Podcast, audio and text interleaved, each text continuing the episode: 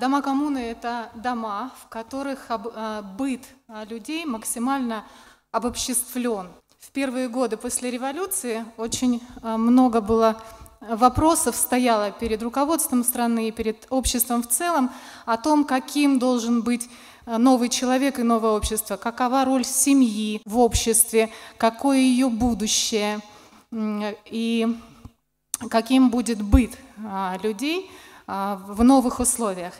И тогда, конечно, стал вопрос о создании домов коммун.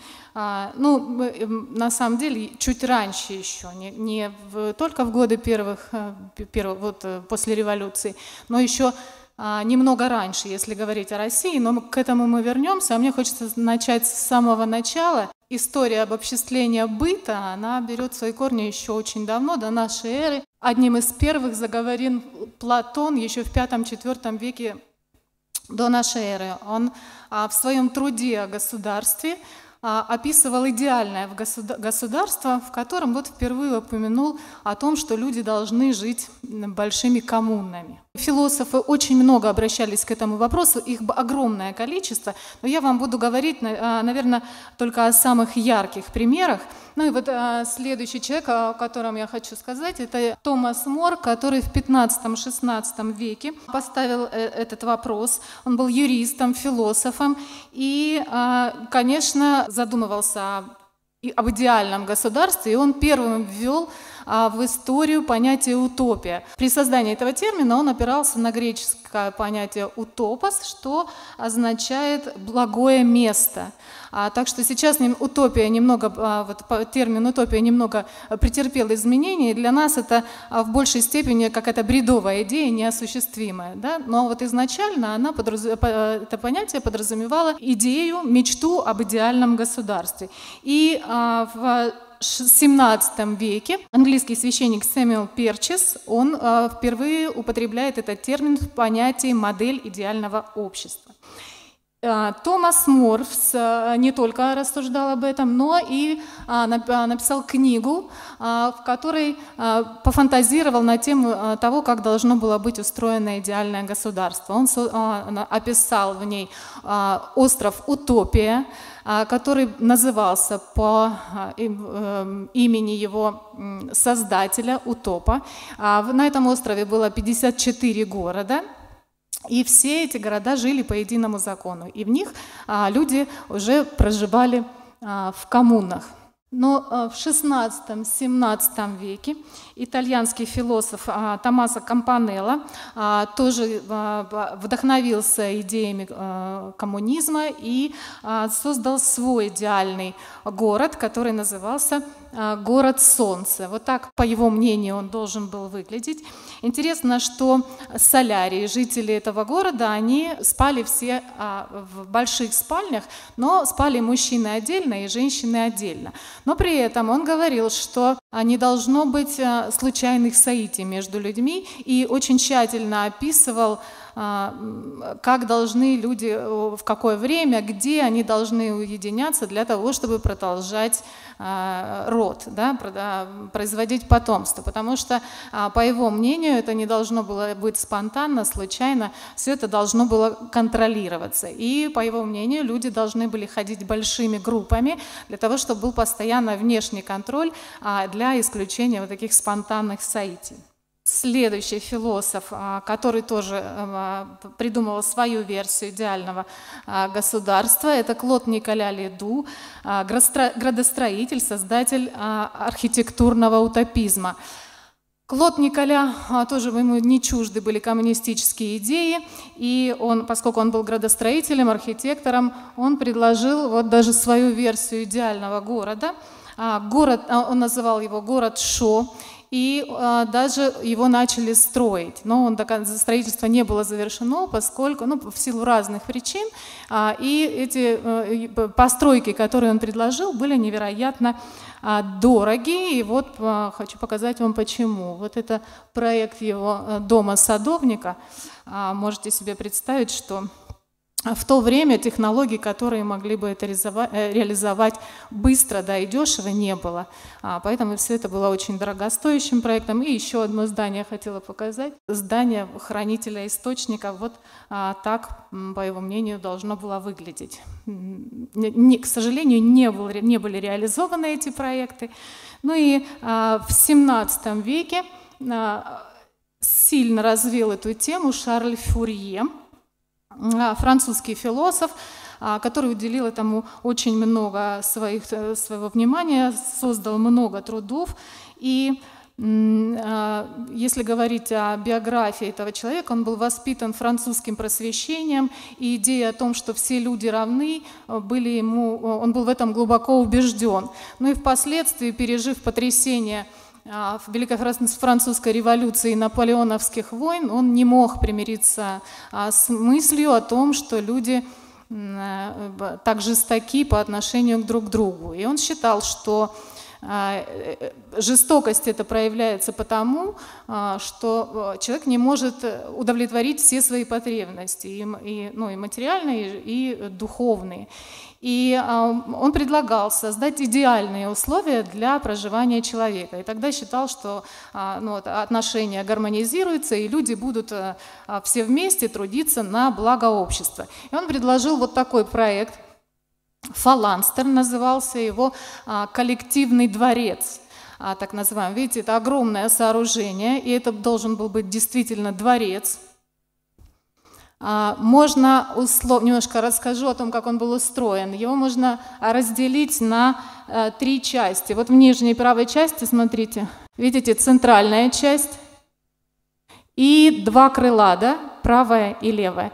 И обратите внимание, что на чертеже вот эти вот а, окантовка вот эта темная, широкая, вот это и есть жилые помещения. То, что внутри, это сады. А, правое крыло должно было предназначаться для проживания взрослых людей. А, причем у каждого должно было быть свое, свое отдельное место для ночлега, но при этом он выступал за свободную любовь. Он считал, что семья очень сильно ограничивает женщину, и именно в семье появляются такие негативные эмоции, как ревность, ну и другие нехорошие чувства. Поэтому он предлагал свободные отношения в коммуне. Интересно было отношение его к детям. Я думаю, что не очень сильно он их любил. Он предлагал их отселить от родителей, поселить их в другом крыле, в левом. При этом он считал, что дети не должны жить праздно, и на них нужно возложить какую-то ответственность. И он предлагал, чтобы дети занимались уборкой, в том числе и отхожих мест. Вот такую роль отводил детям. Жить они должны были отдельно, потому что дети очень сильно шумят, поэтому должны находиться подальше от того места, где отдыхают родители. Также в левом крыле он предлагал разместить ремесленные мастерские какие-то и небольшие производства, на которых люди могли бы трудиться.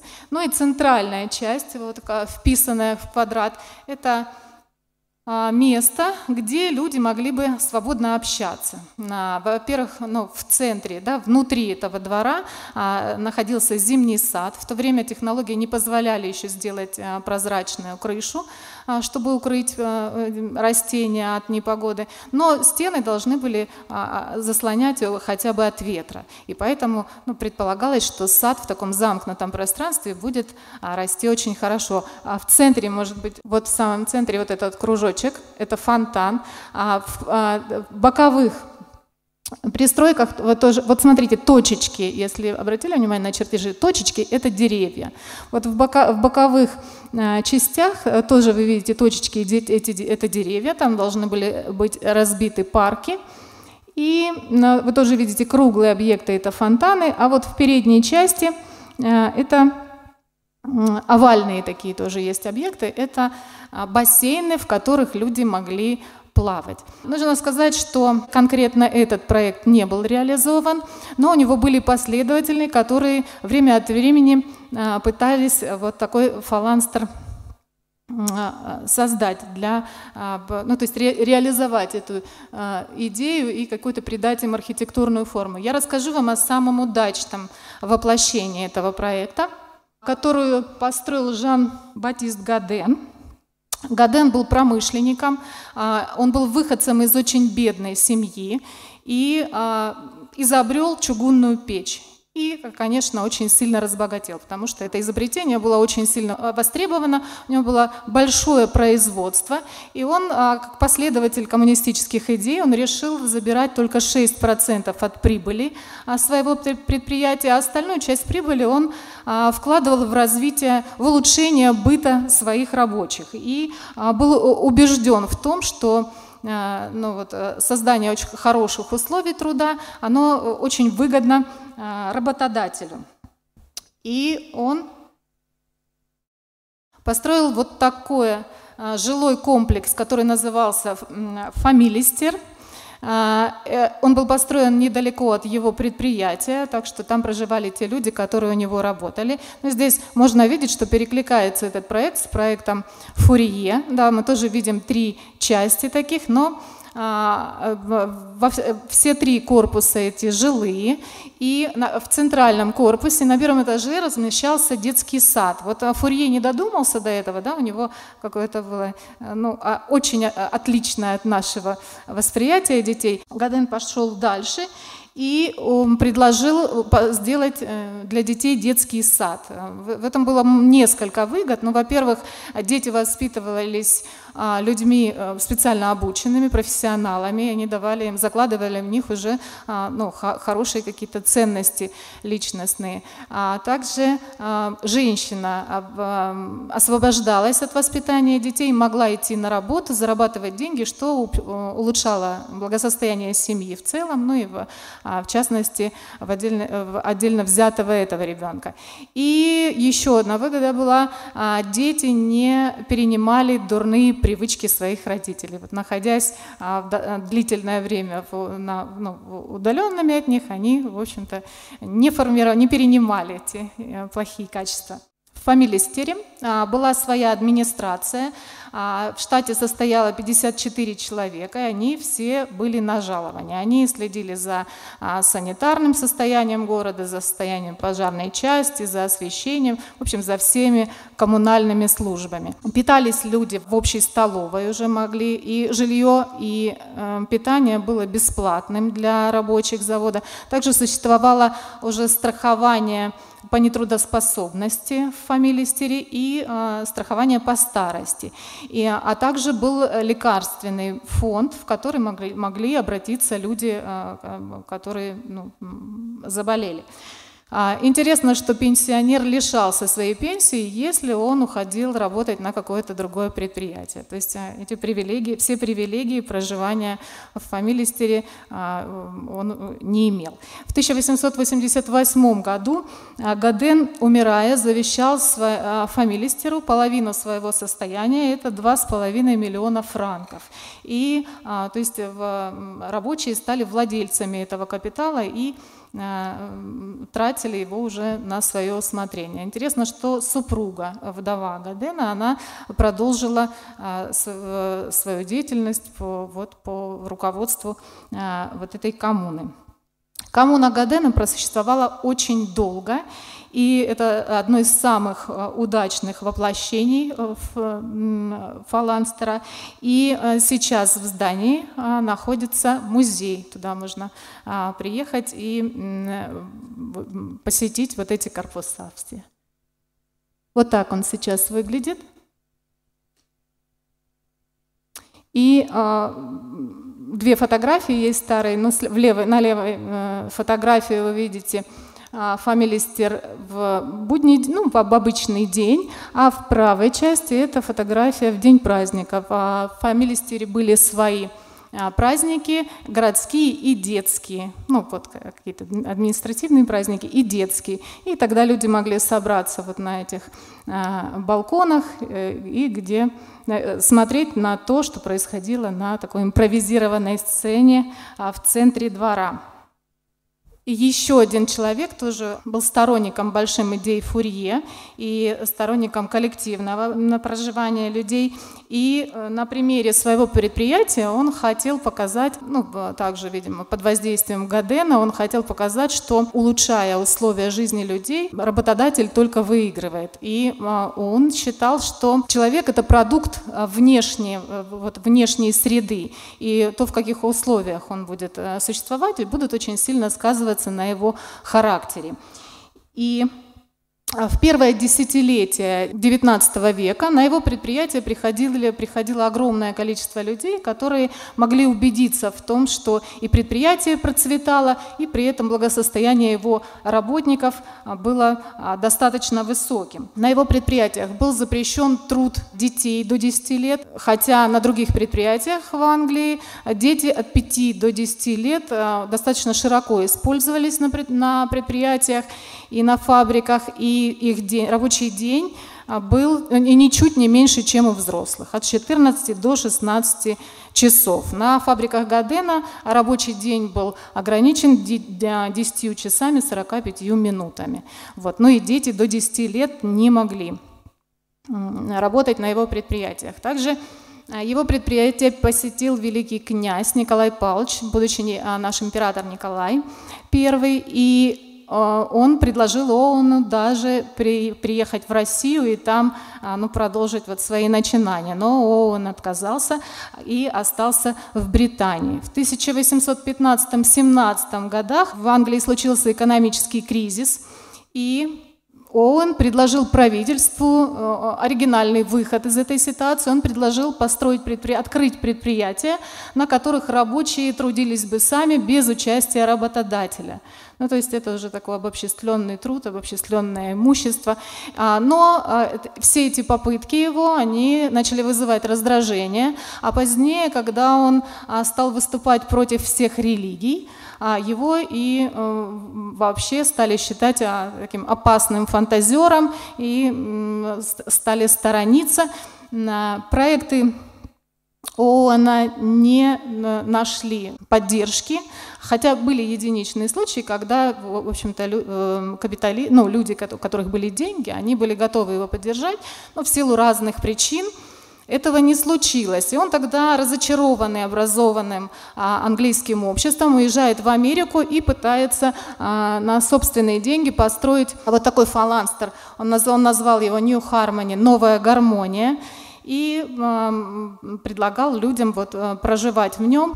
Интересно, что э, «Новая гармония» просуществовала недолго. Она э, с главным, э, главной бедой, с которой столкнулись и которую не смогли все-таки решить, это пьянство. С этим справиться не смогли, то есть человек достаточно быстро перестроиться не смог, даже если его помещали в хорошие условия. И эта идея тоже потерпела крах, и забрав почти сорок тысяч фунтов стерлингов, это практически все состояние его, оно потихонечку пришло в упадок и перестало существовать. Но если говорить об Оуэне, он не разочаровался, он уехал в Британию и собрал там один из первых профсоюзов, в который очень быстро вступило порядка полумиллиона человек. Правительство затрепетало и быстро, значит, организовало арест шести главных ну, идейных вдохновителей профсоюза, но не Оуэна, вот тех, кто активистов.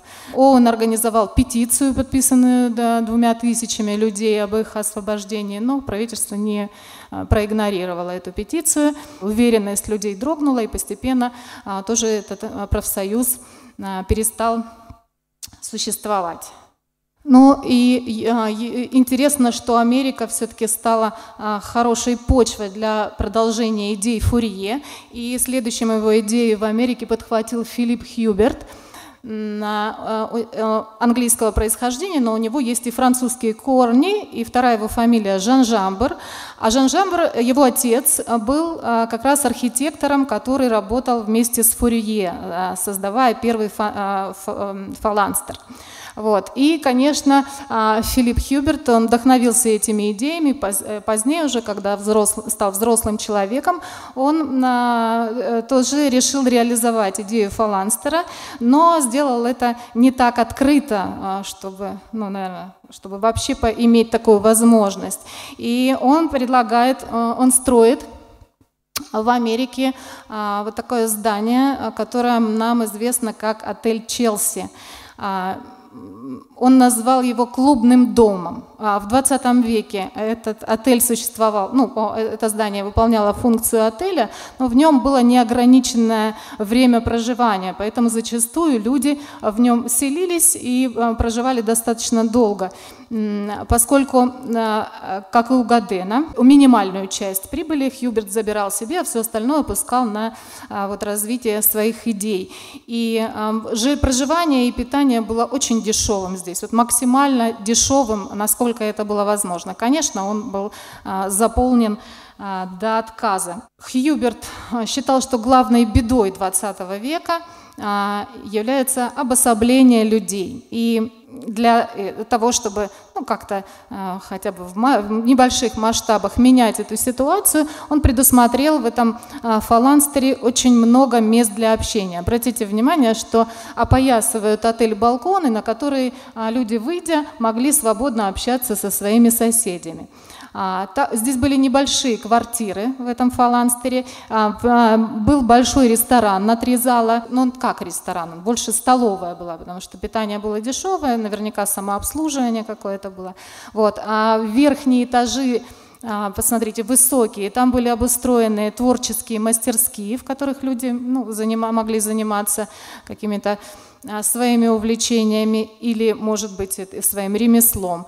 А в самой верхней части была больница, в которую тоже мог обратиться любой житель отеля. Наверное, это отель, в котором проживало самое большое количество очень известных людей. И я вам хочу прочитать, вот, какие фамилии, какие имена приютила себя отель Челси. Марк Твен, О. Генри, Диего Ривера с Фридой Кало, Жан-Поль Сартр, Эдит Пиаф, Дженнис Джоплин, Джон Леннон, Джимми Хендрикс, Боб Марли, Джон Бон Джови, Мадонна, актер, актеры Хамфри Богарт и Лиам Нисон. И именно здесь в тысяча девятьсот двенадцатом году были поселены выжившие пассажиры с парохода «Титаник». В шестидесятые годы концентрация творческих личностей в этом отеле достигла пика, и на тот момент такой девиз молодежи, который существовал в мире, секс, наркотики, рок-н-ролл, здесь проявлялся, в общем-то, в полную силу, в полной мере можно было его здесь увидеть. И Энди Уорхол, который проживал в этом же отеле, снял фильм об отеле Челси, который назывался «Chelsea Girls». Если вам интересно, вы можете найти этот фильм и посмотреть, как жили обитатели этого отеля в свое время. Сейчас отель реставрирован, он действующий отель, но время проживания в нем ограничено до двадцати четырёх суток. И а, вот посмотрите, как выглядело внутреннее убранство. А, квартиры, я повторюсь, были небольшие, а, э, красиво, очень красивые лестницы внутри отеля есть. В общем, все, весь интерьер а, сделан был изысканно. И а, м, коридоры украшали а, полотна тех художников, которые в нем проживали когда-то. Ну и переместимся с вами в Англию. И поговорим еще об одном продолжателе идеи утопизма. И э, это Уильям Левер, э, один из братьев, основателей компании э, Levels Brothers. Нам э, с вами эта компания хорошо известна под уже другим названием Unilever, э, которая выпускает э, какие-то ну, бытовые средства, шампуни, мыло. Ну, начинали они с мыла, из чистящих средств. И а, В тысяча восемьсот восемьдесят седьмом году Уильям, Бразер, Уильям Левер отправляется на поиски места для нового здания, для, для, ну, для своего маловаренного бизнеса. И снимает в Чешире двадцать три гектара болотистых земель, где строит и производство, и э, деревню, которую называют Port Sunlight. А, э, он самостоятельно планировал этот городок и пригласил тридцать архитекторов для того, чтобы э, они создали э, проекты домов, которые должны были находиться в этой деревни. За период с тысяча восемьсот девяносто девятого по тысяча девятьсот четырнадцатый год было построено восемьсот домов, которые, в которых разместилось три с половиной тысячи человек. Также помимо, вот посмотрите, как выглядели эти дома, архитекторы создали совершенно разные жилища, ни один из них не повторял другой. Квартиры тоже здесь были небольшие. И они были, все дома двухэтажные. Для чего это было сделано? Для того, чтобы человек не чувствовал себя в каморке. В доме выстраивалось два уровня, которые делило пространство, ну и люди чувствовали себя немного комфортнее, чем если бы это было одноэтажное здание. Также в нем была построена школа, церковь, отель, больница и... Жемчужиной, наверное, этого деревни является галерея, которую построил Левер для своей жены изначально. Он был страстным путешественником и страстным коллекционером, поэтому все, что он приобретал вот в своих путешествиях, он выставлял в этой галерее, в которую мог прийти любой житель этой деревни. Также в Порт-Санлайте существовал комитет трезвости, было большое количество различных кружков, был театр, и это все создавалось для того, чтобы у людей для пьянства просто не оставалось времени. А в отличие от Фурье, Левер был... не был сторонником свободной любви, и здесь всячески культивировались пуританские взгляды. Рабочий день у Левера на фабрике был, внимание, шесть часов, в отличие от других предприятий Британии, в которых рабочий день к тому времени уже немножко сократился и был двенадцать часов. Вот такое, такая попытка была строительство идеального города. Ну и теперь переместимся с вами в Россию. В России идея фаланстеров обрела свою популярность в тысяча восемьсот шестьдесят третьем году, когда вышел роман Чернышевского «Что делать?». Там в своем во сне Веры, в четвертом сне Веры Павловны описывается фаланстер, ну вот таким же почти, как его описывал когда-то и Фурье. И среди поддержавших эту идею первыми оказались художники во главе с Иваном Крамским, который создал коммуну. Они сняли сняли квартиру в Санкт-Петербурге, и стали четырнадцать художников были членами этой коммуны. Но проживало в коммуне только пять из них, остальные снимали отдельное жилье. Почему коммуна? Потому что гораздо дешевле было жить всем вместе, вот, чем каждому снимать отдельное жилье. Таким образом экономилось очень много денег. И они, они стали проживать вместе. Кроме этого, они снимали мастерские, в которых могли работать и принимать каких-то, ну, своих учеников. И коммуна эта просуществовала очень долго, восемь лет. Софья Прохорова, супруга Ивана Крамского, занималась там, ну, хозяйством. Вот, поэтому все было достаточно неплохо. И коммуна просуществовала долго, но она прекратила свою жизнь, разбившись о финансовый вопрос, потому что не все художники готовы были отдавать часть своей, ну, своего дохода на содержание этого жилья. Ну и Крамской, разобидевшись, ушел. И постепенно вся эта идея сошла на нет. Хочу прочитать слова Ильи Репина, который тоже был членом коммуны. Вот что он писал. В этом общежитии выигрывалась масса времени, так бесполезно растрачиваемого жизнью в одиночку. Что мог иметь каждый из бедных художников один сам по себе? Какую-нибудь затхлую, плохо меблированную комнату со злобленной на весь мир хозяйкой. Скверный обед в кухмистерской, а здесь, в артели, соединившись в одну семью, эти самые люди жили в наилучших условиях света, тепла и образовательных пособий.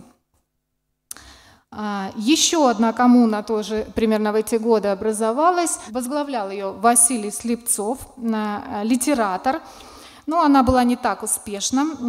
Она называлась Знаменская коммуна, потому что дом, в котором они снимали помещение, находился на улице Знаменской. Причем пришла коммуна в упадок, потому что женщины не хотели заниматься хозяйством, и вот эти бытовые вопросы, в общем-то, съели всю идею, и она достаточно быстро распалась. По-моему, восемь месяцев она просуществовала. Ну и, наверное, самым таким нелицеприятным приятным проявлением обобществления быта стала коммуна, которая была открыта в Вертелевом переулке. И там проживало шесть мужчин и две женщины-нигилистки, которые спали в повалку и наводили ужас просто на матерей, у которых были девушки, ну, дочки в семье. Они очень стали опасаться за то, что их дочери последуют такому же примеру. Вот. Ну и вообще и те очевидцы, которые были в этой, бывали в этой коммуне, они отмечали невероятную грязь просто, в которой пришлось там проживать жильцам ее. К концу девятнадцатого века уже сформировалась мысль о том, что вот такое проживание совместное людей, оно усложняется отсутствием бытовых услуг. И, в общем-то, появились мысли о том, чтобы создавать эту сферу, такую сферу бытовых услуг. И после революции своеобразный фаланстер был создан в Смольном руководителями коммунистической партии. Они не только, там был, находился не только штаб революции, но и все они переехали туда на, на постоянное проживание. И в Смольном тогда были жилые квартиры и комнаты, библиотека, музыкальная школа, ясли, баня и столовая. Проживало на фаланстере шестьсот человек и обслуживало их более тысячи рабочих и служащих, что тоже, в общем-то, ставило определенные вопросы. Вот. В это же время в Москве открываются так называемые дома советов, где тоже пробуется, создать, пробуется создание коллективного быта. Такое, в Москве так, общежитие коммуна была создана на, в здании гостиницы «Националь», а в Петрограде на территории гостиницы «Астория». Это были общежития с отдельными комнатами, общей столовой и общими кабинетами. Проживание и питание в таких домах совета были бесплатными. Они прекратили свое существование после специального декрета в ЦИК, изданного в тысяча девятьсот двадцать третьем году. Но идея коллективного проживания не умерла. Ее подхватила молодежь, поскольку вот Вася уже говорил, что в первые годы после революции было огромное количество людей, которых некуда было селить, в том числе молодежь, которая работала на предприятиях, которая училась. И комсомол на своем третьем съезде даже поднял вопрос о декретировании домов коммун с целью улучшения жилищного положения рабочей молодежи.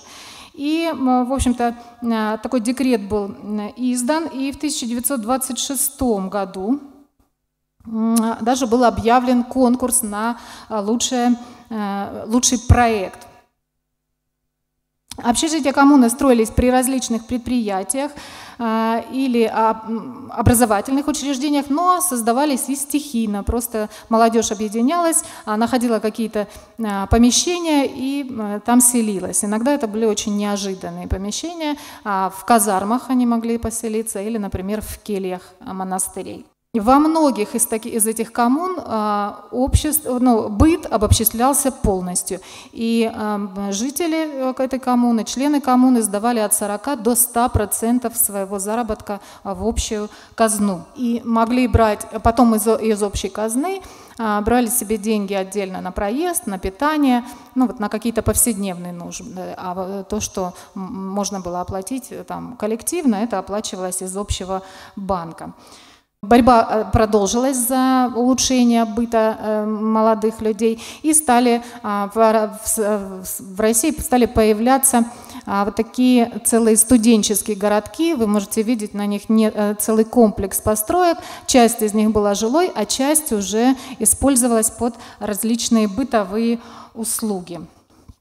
В конце двадцатых годов идея и возродилась дискуссия о новых типах рабочих жилищ. И стало понятно, что строить, ну вот, реализовывать ее в старых архитектурных, архитектурных пространствах невозможно, и нужно строить совершенно новые какие-то помещения, и на этом фоне организации архитекторов начинают пользоваться вот особой, особым влиянием, особой популярностью, потому что на их плечи возлагалось, собственно, строительство нового быта, нового советского человека. И я уже говорила, что был организован конкурс, и вот какие он ставил условия, для, какие требования выдвигал к новым проектам жилым. Проникнуться новыми запросами к жилищу и дать проект такого дома с общественным хозяйством, который превратил бы так называемый жилищный очаг из тесной, скучной и подчас тяжелой колеи для женщины в место приятного отдыха. Общие прачечные, кухни, столовые, детские, домовые клубы и гостиные должны были быть устроены по последнему слову науки. Комнаты в таких домах могли быть рассчитаны как на одного, так и на несколько человек. А интересно, что некоторые архитекторы доводили до абсурда эту идею.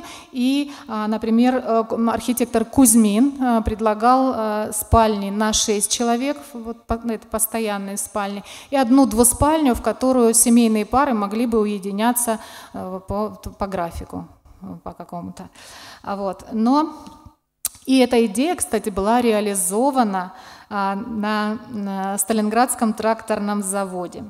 Сами коммунары потом писали: «Позднее, когда мы лучше познакомились друг с другом, пожили буднями, мы увидели, какие мы разные люди, и как калечилась инициатива ребят из-за скороспелого желания быть стопроцентными коммунарами». Во второй половине двадцатых-тридцатых годов дома коммуны строятся в разных частях СССР. И зачастую заселения в эти дома превышали их вообще, ну, способность этих зданий вместить такое количество людей. И, конечно, в, этот, в это время стали жертвовать помещениями для бытовых услуг в пользу жилых. И иногда отдавали и спортивные какие-то помещения, и столовые делали гораздо меньше, детские сады тоже а, исключались из жилого комплекса, и везде а, люди заселялись. И, конечно, говорить о комфортном проживании в таком комплексе стало невозможно. А, все чаще а, слышался ропот а, тех людей, которые там проживал, ну и ропот общественности. И официально такие дома коммуны просуществовали до семнадцатого съезда ВКПБ, который прошел в тысяча девятьсот тридцать четвёртом году, и дома эти были... Вообще строительство таких домов было прекращено, поскольку, цитирую, у равниловско-мальчишеские упражнения левых головотяпов ну, не должны были быть в советской жизни. Но к тому времени в Москве уже было построено около двадцати подобных зданий. И в Ростове, могу вам сказать, тоже достаточно много. Да, самым известным а, домом, а, вот таким построенным, был дом наркомфина, а, который создан был, а, наверное, самой влиятельной а, группой архитекторов, которая называлась Общество современных архитекторов. А, вот, под, руководством, под руководством Моисея Гинзбурга. А, и а, их еще называли конструктивисты. Вот они были убеждены в том, что на, в старых а, зданиях построить ну, жилище нового а, типа невозможно. И создавали принципиально новые а, Об, об, архитектурные объекты. Вот один, один, об одном из них хочу вам рассказать поподробнее. Вы видите два корпуса в нем, а, в, тот, который более длинный, а, с балконами да, по, по всему, на всей протяженности. Это жилой корпус, в котором были небольшие квартиры. А, интересно, что в них окна были с двух противоположных сторон в каждой квартире. Таким образом решался вопрос освещения одновременно. И с другой стороны, квартиру всегда было легко проветрить, а в условиях, когда не было кондиционеров, это было, в общем-то, очень важно. Конструктивисты воспользовались еще, ну, посотрудничали с еще одним конструкторским бюро, которое для них разработало проект такого каркаса бетонных столбов. С одной стороны, эстетически это было очень интересно, поскольку здание как будто бы зависло в воздухе.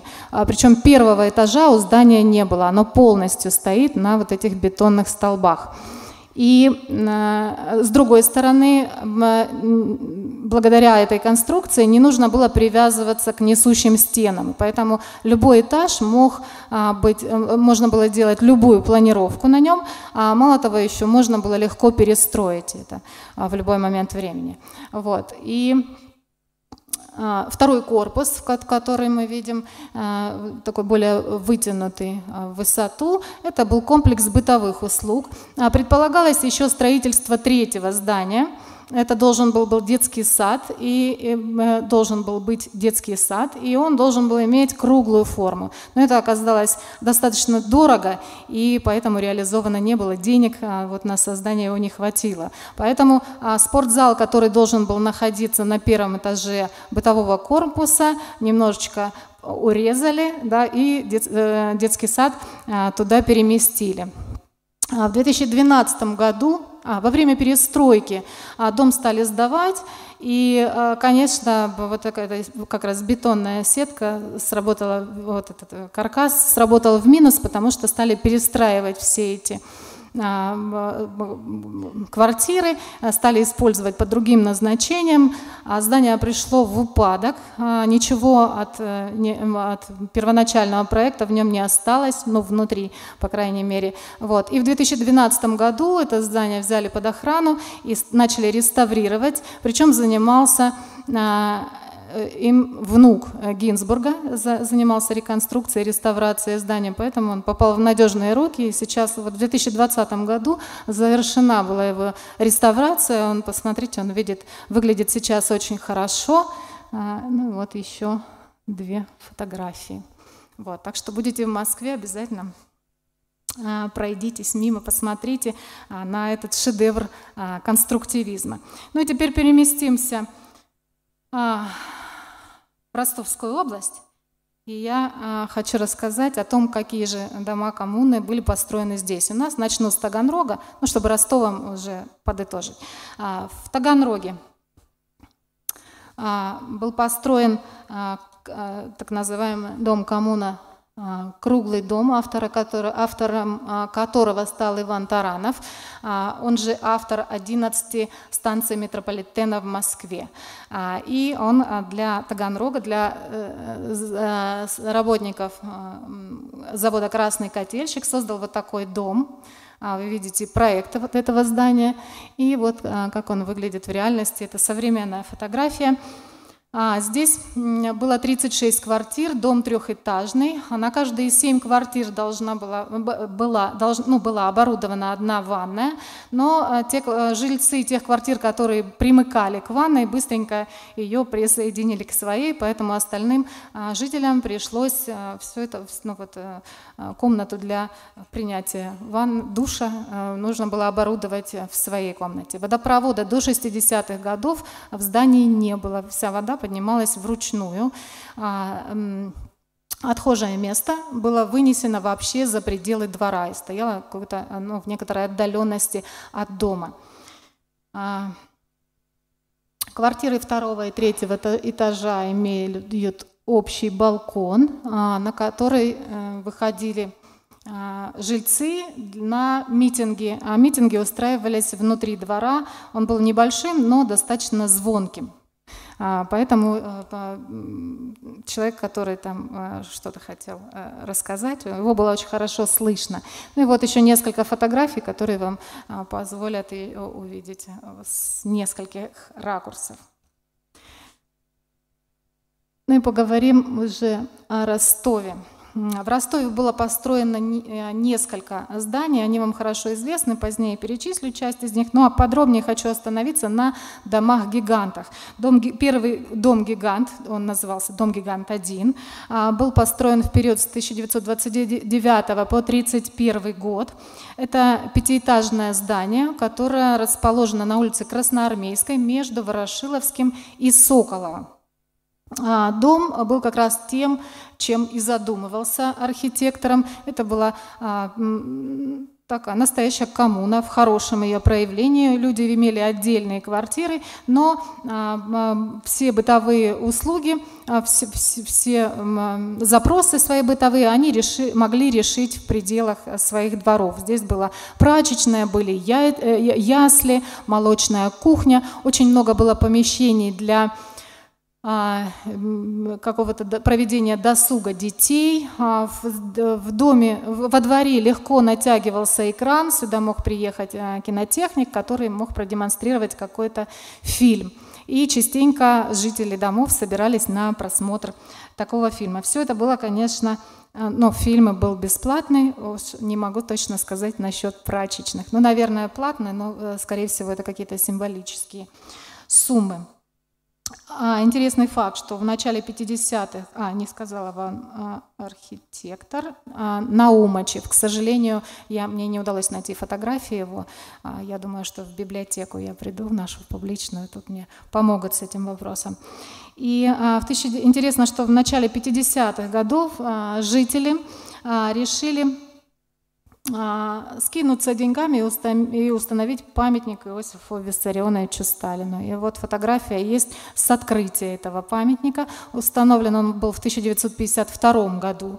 Но, как вы понимаете, после смерти Сталина достаточно быстро начался процесс развенчания культа личности, и в одну из темных ростовских ночей памятник просто исчез с постамента.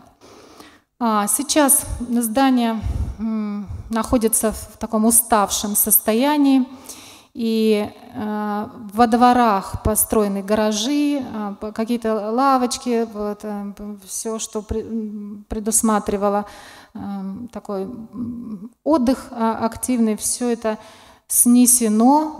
Ну и, в общем, идея того объекта жилого, какой закладывался в нее, уже, конечно, не поддерживается.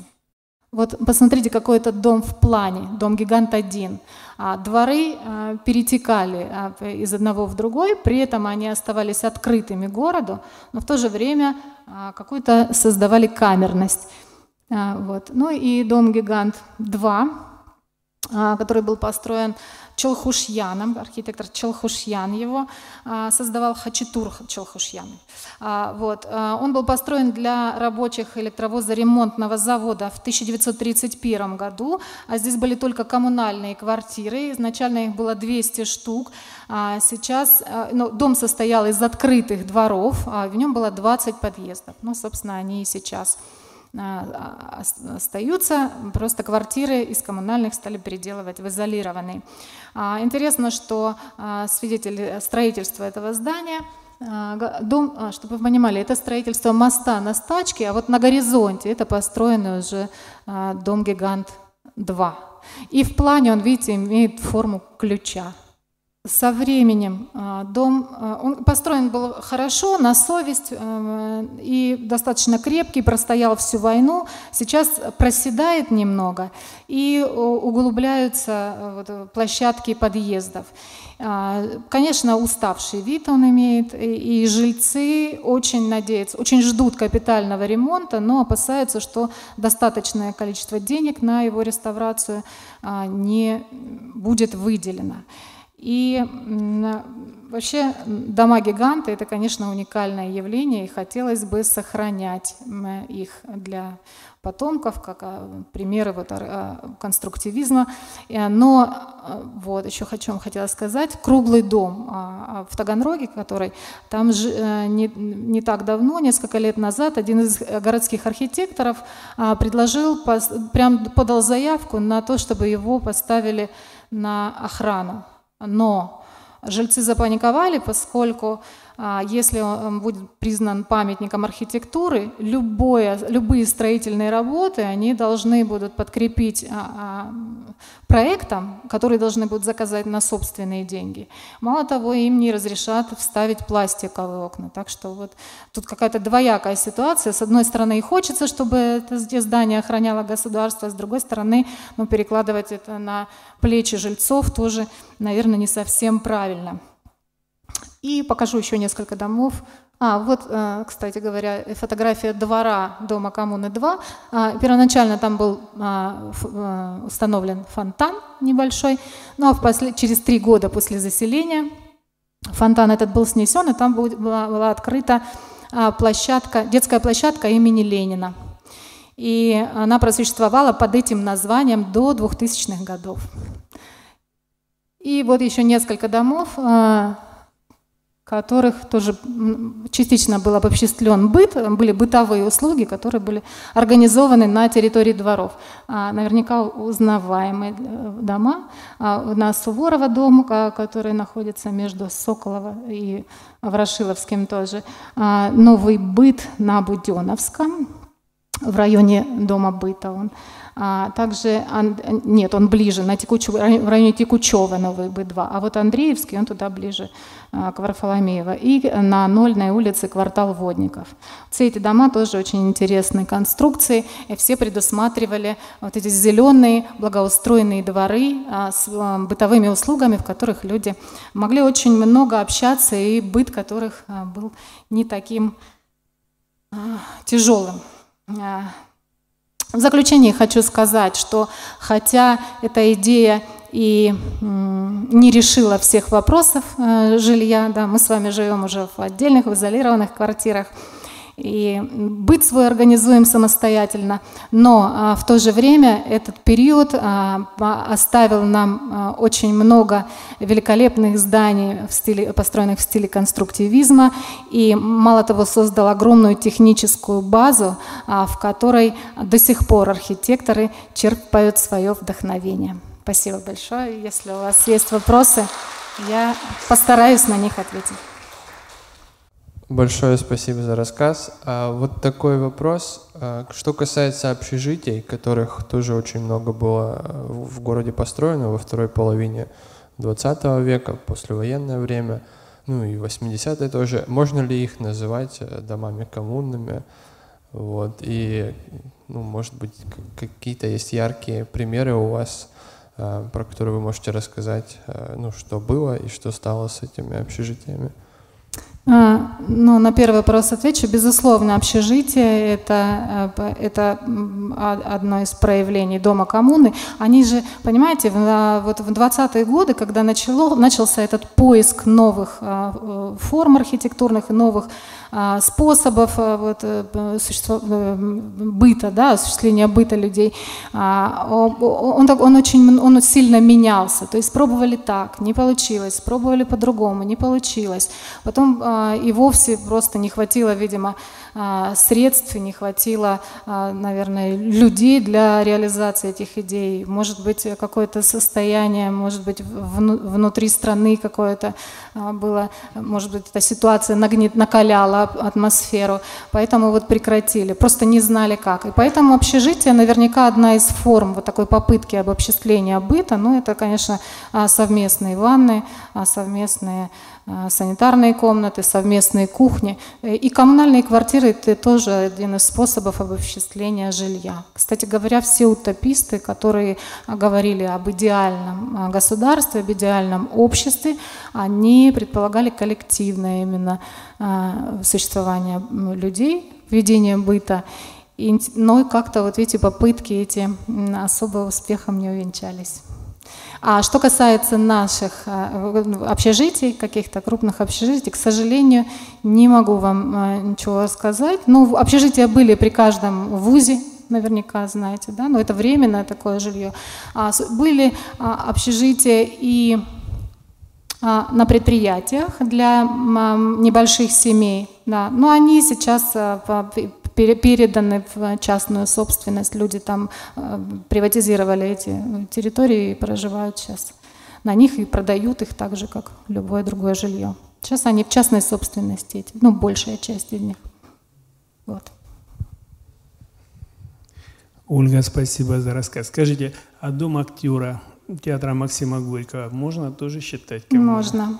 Да. Да, можно, конечно. И второе, все-таки коммуны есть, они успешно действуют в таких хорошо развитых государствах, как Израиль, Италия и многое-многое других. Так что, в общем-то, проект не мертворожденный. Надежды есть, да? Знаете, я когда была маленькой, мы проживали во дворе, в котором было шесть одноэтажных домов, каждый дом делился на четыре хозяина. У каждого был небольшой участок земли. Ну, там, где цветочки можно было, ну, прям совсем чуть-чуть. И э, был очень большой двор. Двор был закрытый, туда не заезжали машины, вот, и поэтому дети находились в безопасности. Мы жили все вместе, мы там могли к одной бабушке прийти, потом попить, у другой поесть. Если а, кто-то шел обедать, с ним все, кто гулял, тоже шли туда. Мой папа выставлял, выносил в центр двора столы все, какие у нас были в доме, накрывал все это клеенкой, выносил чайник и говорил: несите все чашку, чашки и э, сладости какие-то, будем пить чай. И вот это вся, весь двор собирался, там мы сидели, мы были счастливы, невероятно. И нужно сказать, что в нашей современной жизни мне этого очень не хватает. Так что, может быть, да, человечество еще придет, э, вернется к идеям такого обобществления, э, хотя бы досуга, не говорю уже о быте. Да, спасибо. Вот такой еще вопрос у меня возник. А вот упоминали Израиль, да, вот Италию, примеры коммун. Ну, там, я так понимаю, это не как не дома коммуны, а это именно более большие образования, типа кибуцев и так далее, да? А вот именно дома коммуны в современном мире где-то представлены? Или в Израиле в том же самом и в Италии они именно дома коммуны, как в этом понимании? Ох, как... Вы зна знаешь? Что... Нет, не могу, не, ребят, не сказать. Справку. Я, честно признаюсь, не, ну, да. вот, не так давно прикоснулась к этой теме и такого обширного знания по То есть миру. Российская именно так, информация, да, да, по России. Да, да. Да. Спасибо. Ну, по вот России, по всей России были построены такие дома. Вот, в двадцатые, начало тридцатых годов очень много было построено. Ага, вот. Ольга, спасибо большое за лекцию. Подскажите, пожалуйста, как коррелируют между собой такие термины, как коммуна и коммуналки? Вот коммуналки. Это один Это... корень, который, да, переводится как общее. Да, и коммунизм тоже туда же. Я да. понимаю, но, но ком коммуна... я имел в виду э, то, что привычно все люди называют коммуналками. Ага. Это производное от... Да, я, тоже, я думаю, что ну, коммуналки же появились тоже после революции, когда огромное количество людей, у которых не было собственного жилья, это были трущобы, вот, наши ночлежки, а где-то в землянках люди жили. Ну, то есть очень много людей не имело вообще сколько-нибудь приспособленного жилья. Вот, их при попытке их расселения создавались такие коммунальные квартиры. И, конечно, они остались еще в нашей жизни. Сейчас я подойду. Тут очень хорошо же сказали коммунары, да, коммуналка, она, в общем-то, и неплохо, потому что, как опыт показывает, по восемь лет вон существовали, художники жили прекрасно, а в том, что люди разные все. Вот. И когда разных людей в одно пространство помещают, у каждого свои ценности, каждый хочет устраивать быт по-своему, в этом вот минус. Как сделать так, чтобы это были… Кстати говоря, дома коммуны строились, если вы обратили внимание, для рабочих одного завода, да, или были дома специалистов, были дома архитекторов, которые, то есть что, планировалось, ну вот думали, что люди, которые увлеченные одним, каким-то одним видом деятельности, они будут а, жить гармонично. Вот. Так что у меня, может быть, немножко провокационный вопрос. Я, как родившаяся и выросшаяся в коммуналке, mm-hmm. как раз на Нольной, и прожившая студенчество в общежитии, я прекрасно знаю, что такое обобществленный быт. И вот, на мой взгляд, на самом деле все перечисленные вами утописты, они лукавили во многом. Ну, это мое личное мнение, и вы только подтвердили. И нынешние примеры, не дай бог к этому возвращаться. Почему? Как временное соединение, вот как вы привели «Отель художников», или как временное студенты, все. На мой взгляд, вот эти дома коммуны, начиная с семнадцатого века у всех философов, заметьте, что прослеживалось? Контроль. Угу. Тотальный контроль за жизнью э, людей, за их сознанием, мышлением, досугом, развитием. Даже регламентировать, извините, чувства. Вот когда, где, с кем и как. И э, фактически э, все эти замечательные философы, я к ним хорошо отношусь, но считаю, что это мертворожденно, они выступали э, в роли, э, скажем так, доброго э, отца Бога, который с неразумными детьми расправляется. И когда э, было все обеспечено, конечно, если это типа работного дома, как э, делал промышленник, это облегчение жизни рабочим. Если это брать как социальную, это воспитание первое э, социального инфантилизма полного у человека и полной безответственности, а второе – это, естественно, тотальный контроль. Спасибо большое за такое замечание от, от человека. Не, не, не, нет. Ну, во-первых, я хочу сказать, что если показалось вдруг, что мне симпатичные идеи вот ранних, да, философов, которые в средние века предлагали, да, в раннем времени предлагали обобществление быта, то это не так. Я, я не думаю, что они лукавили, мне кажется, они просто заблуждались. Но они себе, ну, вот нафантазировали и думали, что так и будет. И тому примером у нас был Оуэн, который, в общем-то, даже построил все, но люди просто не смогли поменяться. Вот. И да, конечно, контроль, это тяжело вынести вот такой постоянно тотальный контроль, но поэтому и перестали существовать дома коммуны. Я думаю, что они поэтому и были, ну, их строительство было прекращено. Вот. И те пережитки, которые сейчас существуют, они, в общем-то, это дискомфортное совершенно жилье, и люди в них, людям, которые в них проживают, очень тяжело. Я согласна с вами. И, но я за обобществление досуга. Вот, я за это. Да, да, быт отдельно, досуг отдельно. И я за то, чтобы вот эти бытовые услуги а, а, облегчались каждой женщине, чтобы были и прачечные, вот это все. Вот это я тоже очень приветствую. Мне кажется, будет здорово, если это… И столовой особенно. Я только хотела сказать. Да, столовой прям особенно. Это столько времени отнимает. Да. Угу. Конечно. Конечно, конечно. Да, да, чтобы был выбор, я согласна. Но, такая, но вот предложено это, я думаю, что должно быть. Вот. А так очень интересно. Спасибо. Так даже в моем доме на первом этаже уже есть детский сад. Я жду, когда столовая и прачечная откроется. Вообще еще. Идеально. Ну, посмотрим. Еще вопросы? Просто очень интересны вот эти идеи социализации общества, но можно заметить пропаганду, наоборот, какого-то индивидуализма сейчас, и вот это все отходит на второй план. Я живу уже восемь лет в общежитиях.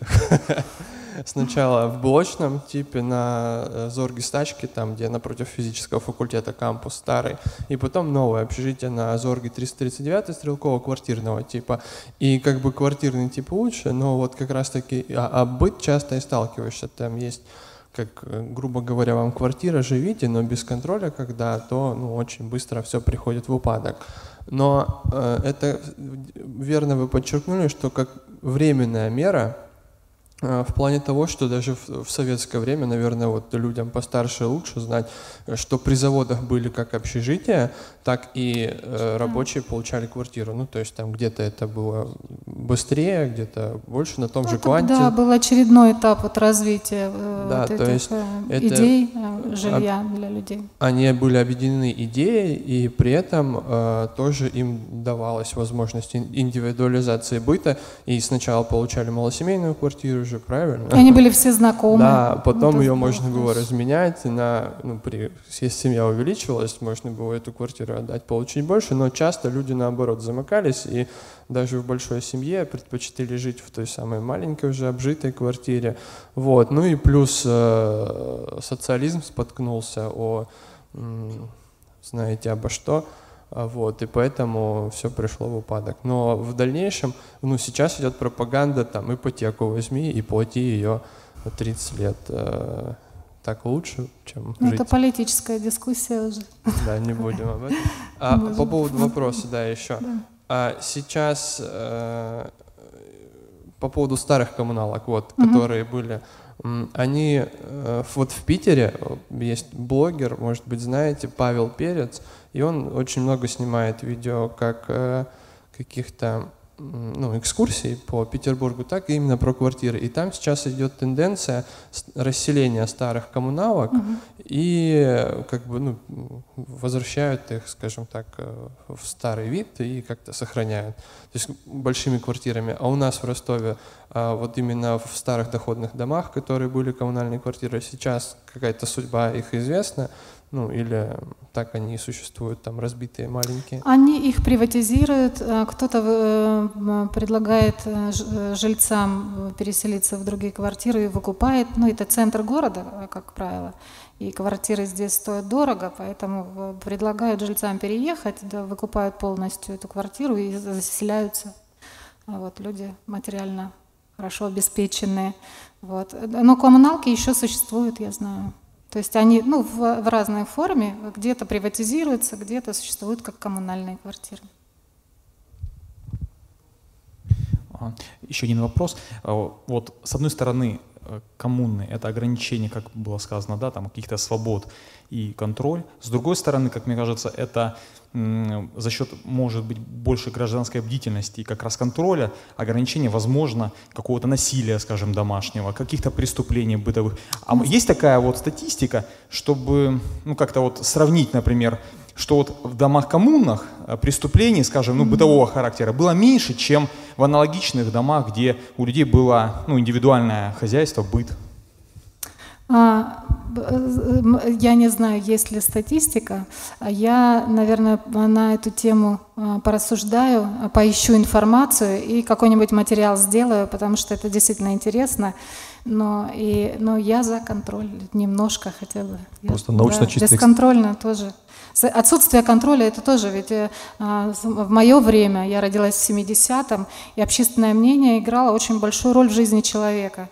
Э, вот, и нравы были э, немножко другие, я уже не буду э, молодое поколение обижать. Но надо сказать, что молодежь, вот совсем молодежь, здесь мои дети присутствуют, а они уже, надо сказать, что они получше в какой-то мере, сейчас выравнивается молодежь. Вот. Но контроль, я, мне кажется, хорошую роль, функцию выполнял в свое время. Ну, может быть, не в, не в такой мере, как, каким он был. Вот. Так что, да, кон конечно, контроль, конечно, будет минимизировать а, какие-то преступления, может быть, нарушение а, правопорядка, нарушение границ других людей. Ну, тут надо, мне кажется, баланс такой искать, что вот, спробовать все. Вот как вот, ну, в Советском Союзе пробовали так, по-другому, вот. Но не перешли, видите, так и не пришли к идеальному проекту, поэтому прекратили их.